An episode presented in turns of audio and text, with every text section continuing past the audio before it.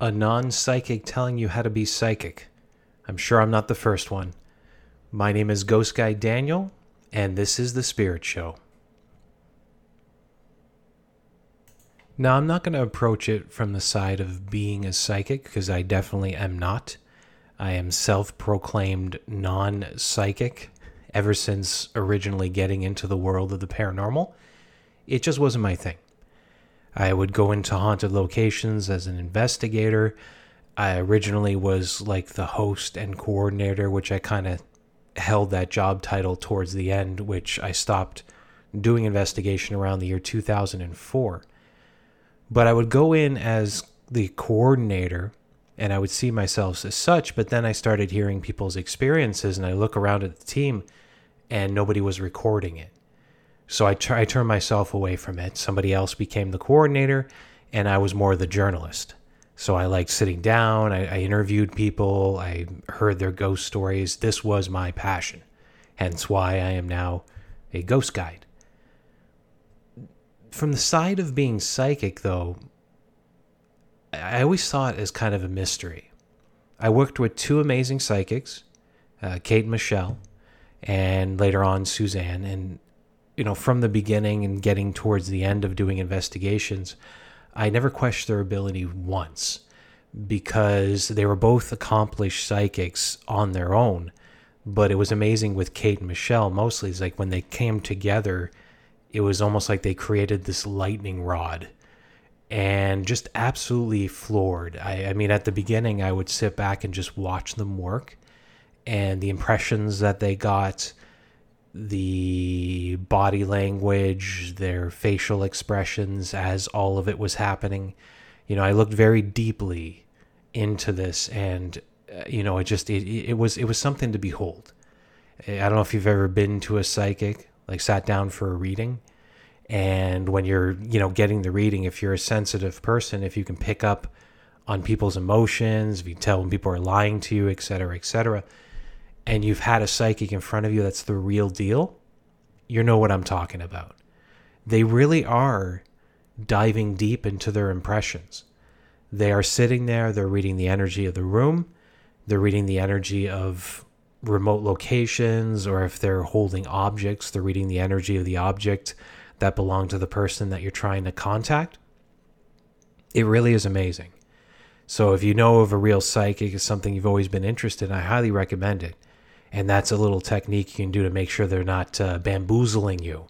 They're not sitting there and just pretending to be psychic.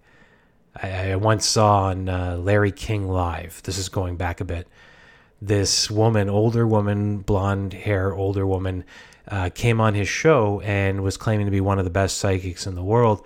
And she was doing a reading for Larry. And she would ask him questions about who he wanted to contact and the information. And what I realized she was doing, and I, I didn't understand why it wasn't obvious to Larry King or anybody else watching, is that she was basically taking the information that he gave her at the beginning. Like she, she must have had a, a memory like a like a, a like an iron trap, because she would take that information and then she would use subtleties from what he told her and rephrase it in a different way so that when she you know fed it back to him and said oh yeah the person's obviously this and this and i, I was yelling at the screen and I'm like you just told her that. You know she knew about that. Of course they didn't answer me. I, I was hoping but they didn't. So I, I just i said okay that's you know if, if you're giving too much information or the psychic is inquiring too much information from you then look out for that. You know they can feed that information back to you and then you might forget how you phrased it before even saying it at all. And then you would think that that's them doing psychic impressions. But the real deal is that you can tell them absolutely nothing and they'll still come up with related things to your life. And yes, I mean, sometimes the. Um, I'm picking up somebody who has the first name that starts with the letter M. This seems to be a common process. I think there is something to it, even though it screams shadiness but I do think there's something to it uh, because they're I think they're they're trying to call on the energy, and before it arrives, before it, if it doesn't come at all, then they get nothing. Uh, a legit psychic too, if she can't read you for whatever reason, if there's a block there, they'll send you away. You won't get charged any money. That that's also a good um, a good trait of a real psychic. So anyway, I, it was always a mystery to me. I always watched Kate, Michelle, and Suzanne do their thing, and uh, just a mystery. I didn't know how it was working. I didn't know any of that stuff. But then I found meditation. Then I found mindfulness. You know, it was for me. It was I was a very stressed out person. I was very unhealthy. I was very overweight. Uh, my health was fading. My life seemed to be a, a, a ball of chaos and these reasons drove me to it. Now, I've I've always been into uh, the teachings of Buddhism. I've listened to speeches from guys like uh, Nhat Alan Watts, the Dalai Lama, etc., etc. I've always been into that since I was a teenager. That was kind of like the angle I skewed into. So it was always something that was really important to me. But it wasn't until approximately 13, 14 years ago that I really took it serious because that was the time that I wanted to turn my life around. I wanted to be more healthy. I, I knew I was getting older. I definitely didn't want to have a very difficult time when I got into my senior years. So I, I gravitated towards it. Now, I did it for health reasons. I had no idea at the time that there would be so many other advantage to it, especially somebody like myself who has experience in paranormal investigation, but as well I go out to haunted locations so often and had experiences myself too that I would be more sensitive to that kind of energy and absolutely amazed me in that regard. So it did increase my psychic awareness. Didn't turn me into a Kate Michelle or Suzanne, but it increased my psychic awareness and I found it very helpful in that world and in just in the world in general because having that intuition to be able to pick on those subtleties in life is very healthy. And one of the biggest blocks to this is mind chatter. Mind chatter is basically us talking to ourselves. You might be thinking, oh, I don't do that, Daniel. I'm not a crazy person. But there's a real subtlety to it. I think Eckhart Tolle was the guy who turned me on to that uh, talking about how he had the experience where he saw somebody in public uh, talking and screaming to themselves and immediately thought, okay, that person's crazy. But then when he went home that night, he's in the bathroom looking at himself in the mirror and he's actually talking to himself. He's like, well, why did you do that today? You know, I'm so upset at you for doing that today. And then he realized how different is he from the person he saw screaming at themselves in public. I mean, yeah, there's the one subtle thing where you you have kind of a control of how you are in public but deep down it's the exact same thing. There's a very thin line between talking to yourself when you're by yourself in the bathroom mirror and screaming at yourself in public. Very thin line. So that mental chatter in our head should not be there. It, it came through evolution. It was a way to warn ourselves if there was danger a coming. But I think it's outgrew his its usefulness. And I can see the human organism, the consciousness organism is slowly changing on its own. It is definitely easier now to get rid of the mental chatter with, you know, the teachers that are out there and the the teachings, the, the learning that has been done over the generations. You can easily learn this and I think it's easier overall from a consciousness energy to get to that point where you have zero mental chatter in your mind. Uh, probably not zero, but much, much less. You know, I've been trying this for years myself, and you know, there's still many times that I, I get caught up in my thoughts, and they do cause me to feel emotions as if what I'm thinking is truly happening in front of me. And this is the problem. This is a source of pain and stress, and this tethers us to the material world. So you're you're never spiritual. You never dive into the energies that are surrounding you, the invisible energies that obviously exist. I know some people might say ghosts aren't real, that they're not real, they don't exist, but I mean just in the sense of electricity, you know, it's invisible and it exists. I mean, there is energy out there, there's frequencies that exist in the world. I'm going to talk a little bit about how you can use frequency to kind of, you know, biohack yourself. I'll talk about that a little bit later on. But it exists. So being stuck in the mental chatter and feeling the pain and stress that comes from it as if what you're fearing is real tethers us to the material world and takes us farther away from having that natural sensitivity slash psychic ability. So, what is the tool that's going to take us down that road? Now, unfortunately, this word has a boring connotation to it. I know I felt it as well. You can call it whatever you want to call it. You can call it uh, deep focus. You can call it tapping into like the natural bliss of life. But most people, they call it meditation or just focus in general. And it doesn't have to be, you're not, you're not going to be a Buddhist monk the first day that you try it. You start out very slow you sit down you uh, you don't even, you don't even need to do the lotus position because some like for me that hurts my back so i'll just sit in a chair and you just take your time. I mean uh, you have five minutes twice a day. How about that? Just start with five minutes twice a day 10 minutes total where you just sit and you're focusing on your breathing. You're you could you could uh, have some nice music playing in the background. It, it doesn't matter as long as you're not talking in your mind. So that's your goal for that 10 minutes in a day, five minutes times two, is just to be able to sit there and try and keep your mind silent. And you do that for a week or two, and then you up it to 10 minutes each time, 20 minutes a day, and so on and so forth.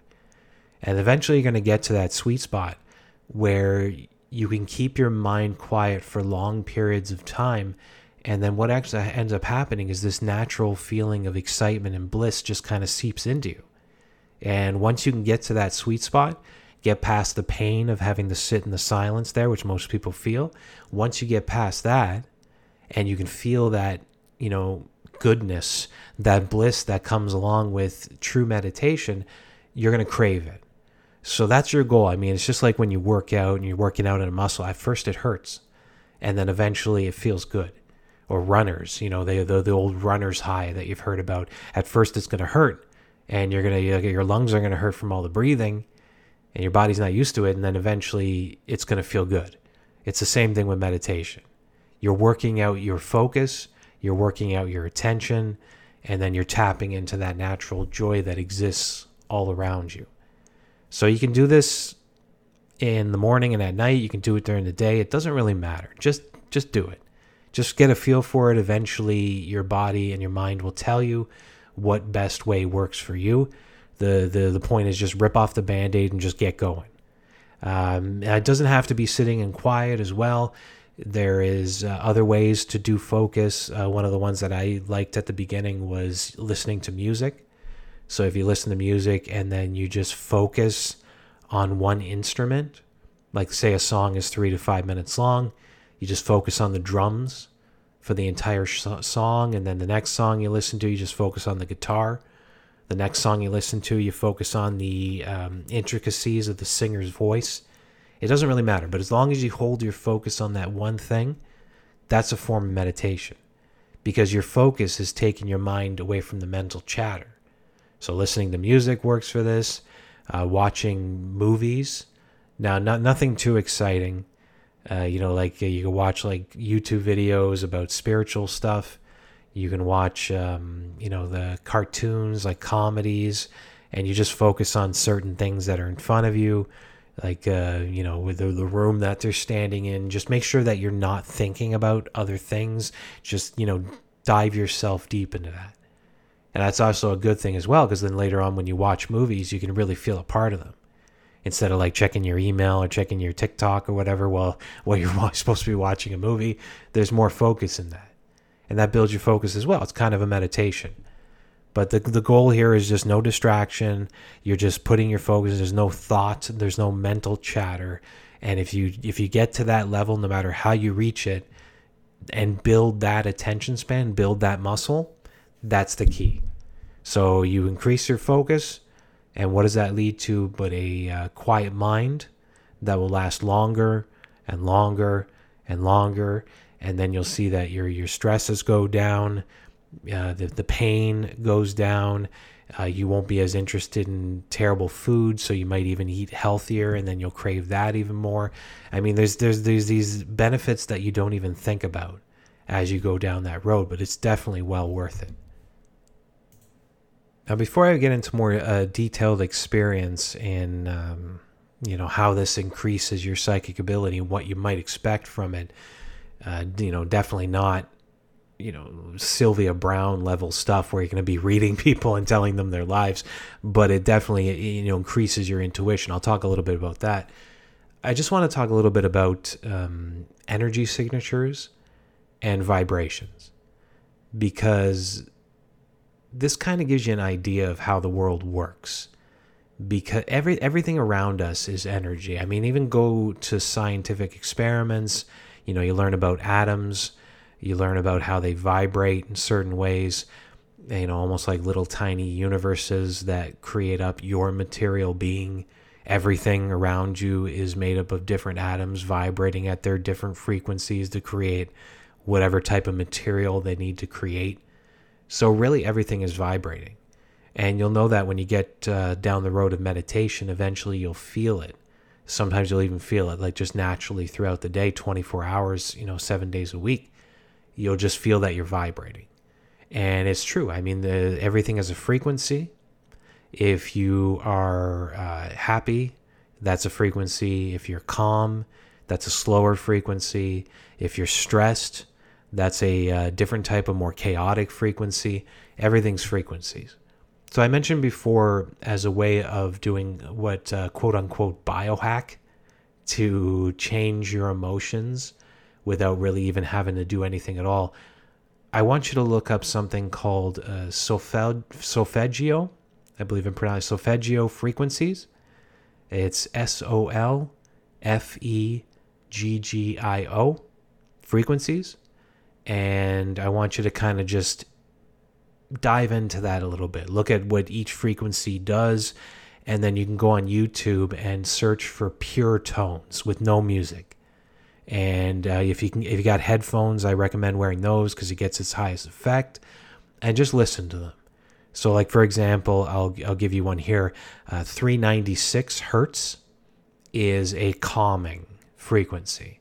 So if you're stressed about something and you put that on in the background as you're working or whatever, you're going to all automatically feel like you're not as stressed. I'll play an example right now. So just think of something that stresses you out. Maybe something bad happened to you today, uh, a road rage incident, or your boss was kind of rude to you, or whatever it might be.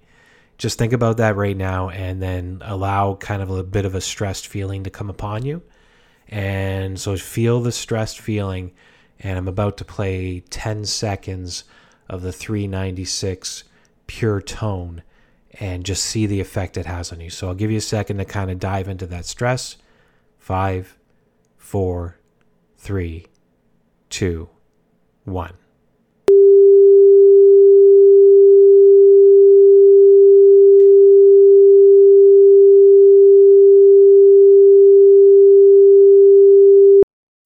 So, what do you think? Did it help at all? I know for me, with the headphones especially, I'll just even put it on my speaker playing in the background.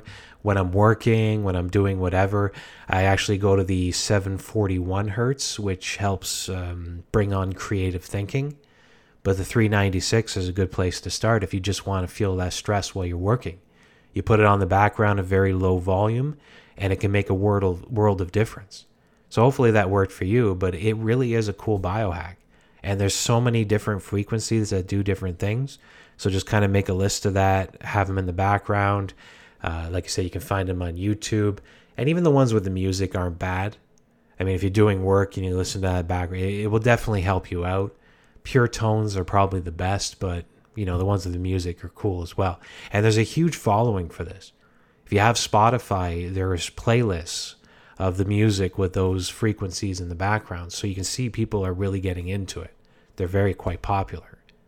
So it is a good way to biohack to you know um, as you're doing your meditations as you're doing your focusing exercises to get rid of that stress and dull the pain especially at the beginning it also takes focus away from the mind chatter which is always a good thing too and as you dive into this more and more, as your focus becomes deeper and deeper, you'll then start to be able to tap into haunted locations on a much deeper level.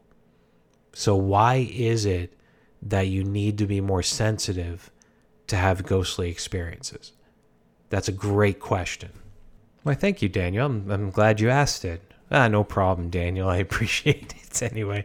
Sorry, that's just me pretending I'm crazy still. Anyway, so ghosts are at a weaker vibration. That's the reason why.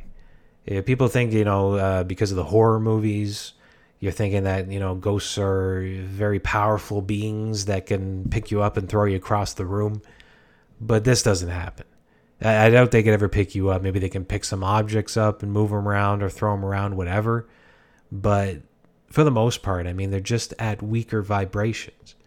I mean, we're always in control of these situations. Say, if you have a haunting in your house, sometimes it's just enough to tell it to leave. Because as living beings, we are these balls of energy that vibrate at a much higher frequency than uh, spirits would, residual or conscious, something that's left behind. It, they just they, they're at weak vibrations because they've been around for a long time I'll give an example. I knew an investigator once out of Toronto actually posed the question is like over time can a once extreme haunting can it fade away and i totally do believe that and agree with it because it kind of fits the whole energy mindset that if something is very powerful at the beginning if there's nothing that's kind of renewing that energy that's recharging it maybe that's what our physical bodies are for who knows but if there's nothing there, that you know, energy usually does fade. Like anything, it has a birth and it has a death. So yes, I do I do believe that if you have an extreme haunting at a location, that over the years it's going to become less and less and less, and eventually it will die or fade away. So maybe at the beginning of a tragedy, an area might have an extreme amount of energy for what occurred there, like a burst of energy but then over time it gets weaker. So ghosts in a historic house that haunts a space, for the most part, I think it does get weaker. I mean, there's ways to charge it. I think one of the ways to charge it is to put focus on it. Hence the theory of uh, with legends, if enough people believe in it, that it almost manifests something even more powerful. It's because you're putting your focus on it and you're granting it energy that you're charging it. But for the most part, spirits and ghosts in general have weak vibrations. So if you don't have a deep focus into it, you're never going to have an experience because you're not really focused on it, first off. And second off, you would be unable to kind of tap in to that lower frequency. Therefore, it's not going to happen for you. So, by going down this road of meditation, deeper focus, longer attention, that you're increasing that ability, becoming more sensitive, and then you can pick up on it much easier.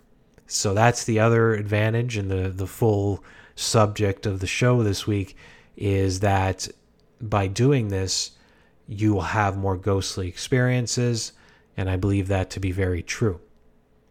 So here's an example before I cut out for the week uh, with the spirit show here, number two, the spirit shows. Hope you're enjoying them but the experience of reading a haunted room. So if you're an investigator or you just like doing it, you go to special events, aka the uh, ghost hunts that are offered out there. You have the opportunity to be in a haunted place at night, come on the ghost walks, you feel that too. You want to be able to read a space that you're inside of. So if you walk into a room and you're just looking at, oh, nice picture on the wall, that's cool clock, your mind just keeps talking about that over and over again, you're not going to pick up on anything. So, by increasing your attention and lowering your mind chatter, when you go into these haunted spaces, you're now feeling the energy of the room over everything else. So that if there is something in that room, you're going to feel it. Now, what does that feel like? So, I've had this happen a couple times over the years. And if it's something that's restless, which is what we feel the most because pain leaves the biggest impression, so if it's something that's restless and angry and negative, that's what you're going to feel. So you're going to walk into a space and you might have just been happy and fine before, but the minute you go into that space, you're going to feel anxiety, you're going to feel dread. And this very much could be like something that's external to you inside the room. Now, I've had it where it's very subtle. You just feel a little scared inside the room, even if it's really not that scary. But I've also had it where it's so extreme they can actually pinpoint the location where the thing is standing. And I've had that experience as well, something that was like very powerful. And you walk into the space, and I'm like, okay, I know it's in the corner over there because it's in that space that you feel the worst. That animals will pick up on it in a certain way and they'll react to it because they're sensitive. Children will definitely react to it much more. Sometimes you even have to take a child out of the room because of how bad it feels and they're going to know. So you go inside of a room, it's just a general anxiety. It could be something tragic that happened in the room. It's just a residual energy that remains. So you're going to feel anxious, you're going to feel sadness, you're going to, you know, kind of be uncomfortable and want to leave. But if it's something that's extreme, it's almost like you can know it's standing over in that corner watching you. And it might even angle its energy towards you. But when you go into that space, you might like feel a little of anxiety uh, outside of it. But when you want to walk into that space, you're going to feel a ton of it. And it's just going to like, it gets so extreme that you know something's there. Like you're, you're, you're positive. Your body's telling you there's somebody else that is there. You'll feel uncomfortable. And this is where the tools come in as well because when you're sensitive to that, you can then take your EMF detector, you know, take your camera and your recorders and focus it on that space.